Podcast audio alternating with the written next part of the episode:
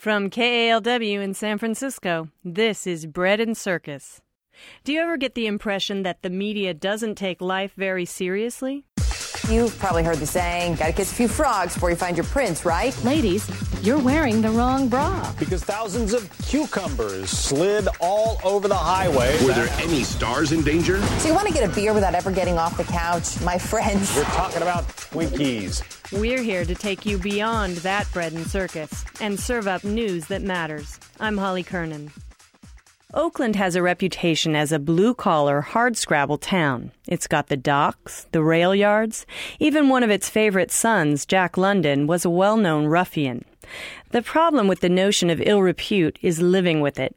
Many neighborhoods in Oakland deal with violence on a daily basis and have for years. Well, in 2004, Oaklanders set out to change all that. Tired of dealing with crime in their communities, voters passed Measure Y. It's a 10 year, multi million dollar violence prevention and safety act. In doing so, voters agreed to pay a new parcel tax as well as a surcharge on parking, hoping the cash infusion would make their city a safer place. Measure Y gives the city $20 million a year.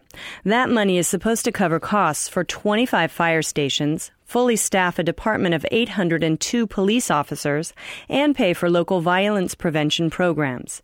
So how is that working for Oakland?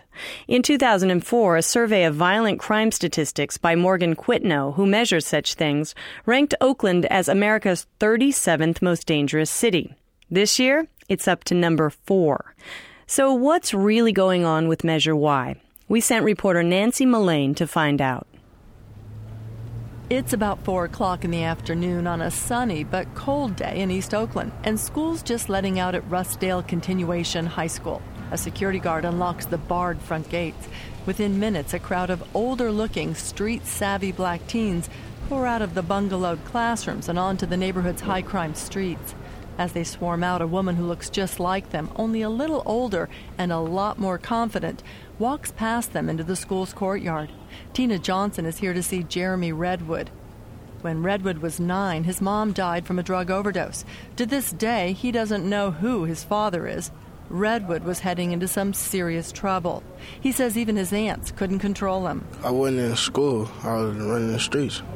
And I was barely messing with my probation officer, so it was like I was trying to dodge them and run the streets at the same time. But four months ago, something happened that changed his life. The 17 year old was sitting at a bus stop when someone came up from behind and hit him in the head with a 2x4. It, it was it was shocking. That's what it was.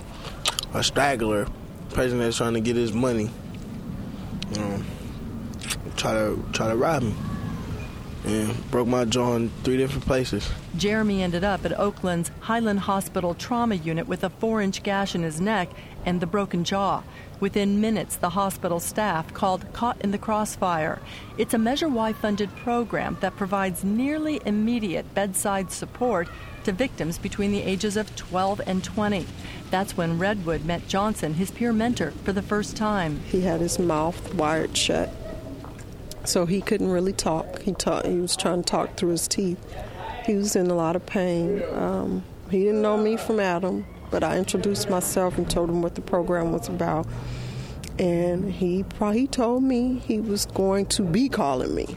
He said, "I'm for real. I'm going to be calling you on Monday," and he did. You know, and it's we've taken off running ever since. Johnson says, like all of the trained mentors in the Crossfire program, she came from the same kind of streets and had been through many of the same experiences as her clients. She said she'd been both a victim and perpetrator of violence, but with one critical difference. She'd been through a life transformation. She'd become a mother, and that gave her motivation to change. It's Johnson's off the streets experience that makes her and others like her uniquely qualified to establish a trusting relationship with the hardest to reach kids of Oakland. You know, when I can stand before him and be darn near bilingual, you know, I can talk to him on street level, I can talk to him on how to go ahead and get your your degrees, your diplomas, how to get on track, how to come from behind where people are expecting you to fail and turn it around and succeed beyond measure. And there are stats to prove Caught in the Crossfire works. Young people who choose to participate are 70% less likely to be arrested. And even more important, they're 59% more likely to stay in school. But it's not the only Measure Y funded program chipping away at violence in Oakland. Some two dozen programs are funded each year with more than 6 million Measure Y tax dollars. There's youth radio. It offers hands on media production workshops to young people who are at risk. And there's Leadership Excellence. It's based in West Oakland and works to get truant youth off the street and back in school. Maya Dillard Smith is the chairperson of the Measure Y Oversight Committee. She says the committee is taking a close look at every expenditure to be sure Measure Y dollars are making the greatest impact possible. It's exciting because we have an opportunity to deal with the issues that have plagued Oakland for so long.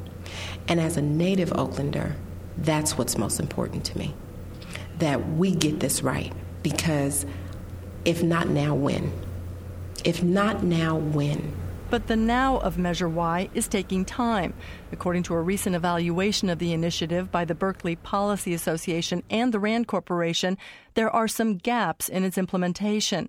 According to the report paid for by Measure Y funds, there hasn't been enough day to day oversight of funded programs by the city. And the authors of the report said for the measure to reach its objective, there needs to be more collaboration between the city agencies and public partners. But many people believe the real gap in Measure Y is policing. Measure Y authorizes the city to spend $9 million a year to hire 63 more police officers. But Deputy Chief of Police David Kozicki says that's not happening. I think it's going um, not as well as expected. As a matter of fact, the city has fewer cops today than when the measure was passed three years ago. Instead of increasing the number to 802, there are now just 720 officers to protect and serve the city's 400,000 residents. Compare that to San Francisco.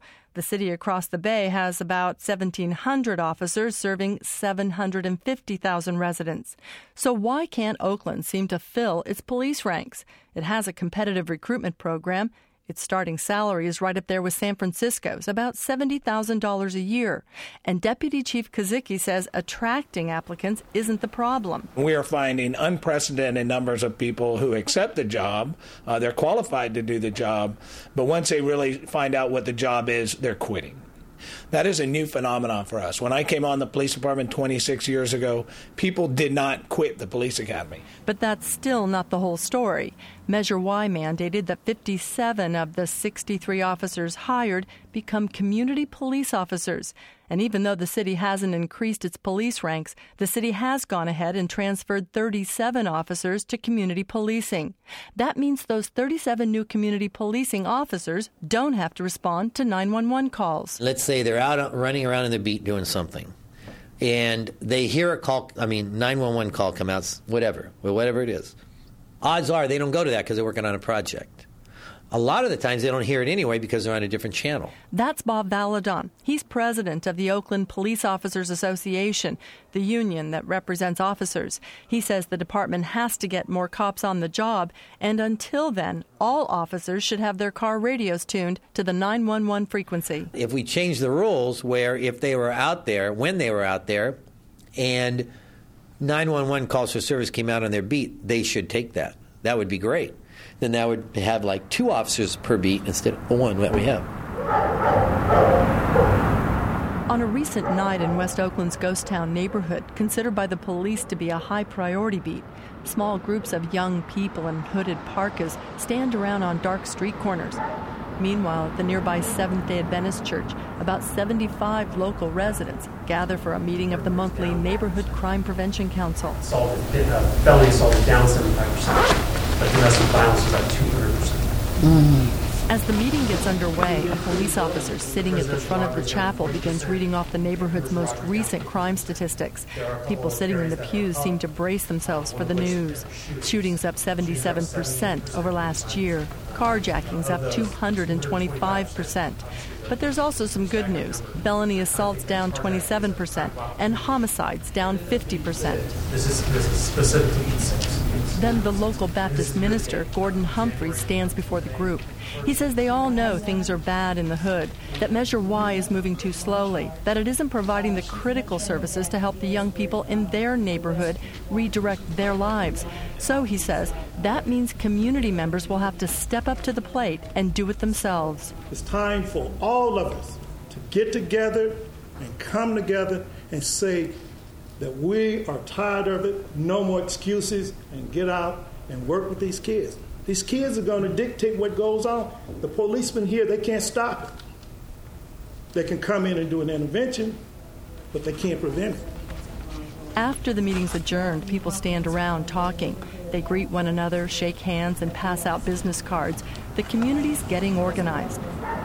Outside the church's front doors, Amy Bador is standing on the sidewalk with two others. They're talking about Measure Y. I remember when it when it was on the ballot, it was mainly put aside with the interest of getting more police officers on the street, and I guess that never really happened. I totally think having prevention and community outreach is, is great, but it seems like it's all splintered. You know, I don't know see any real focus effort. If it, if there is, the city really hasn't been promoting it to the residents, to the homeowners have been paying the taxes for this initiative. So I just like to see a little bit more transparency, a little bit more, you know, information exactly where the money's going to, how it's being used. Some of that taxpayer money is being put to use back at Rudsdale Continuation High School. Leaves from the school's lone tree rustle overhead as Tina Johnson and Jeremy Redwood sit talking on a bench. But it's not clear how long their mentor client relationship will last.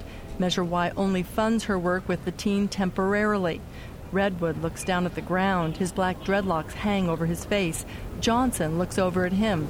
Well, on paper, the program is designed to work with the young person six months to a year, you know, but this kid I'm going to have a relationship with forever.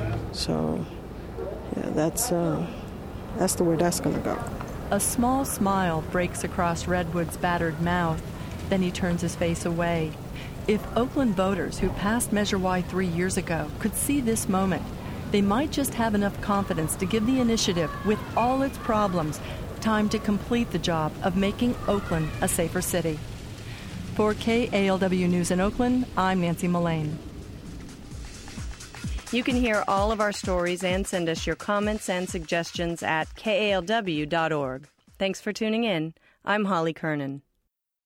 Support for this public radio podcast comes from Vanguard, offering investments designed to help individuals and institutions reach their long term financial goals. 1 888 Vanguard.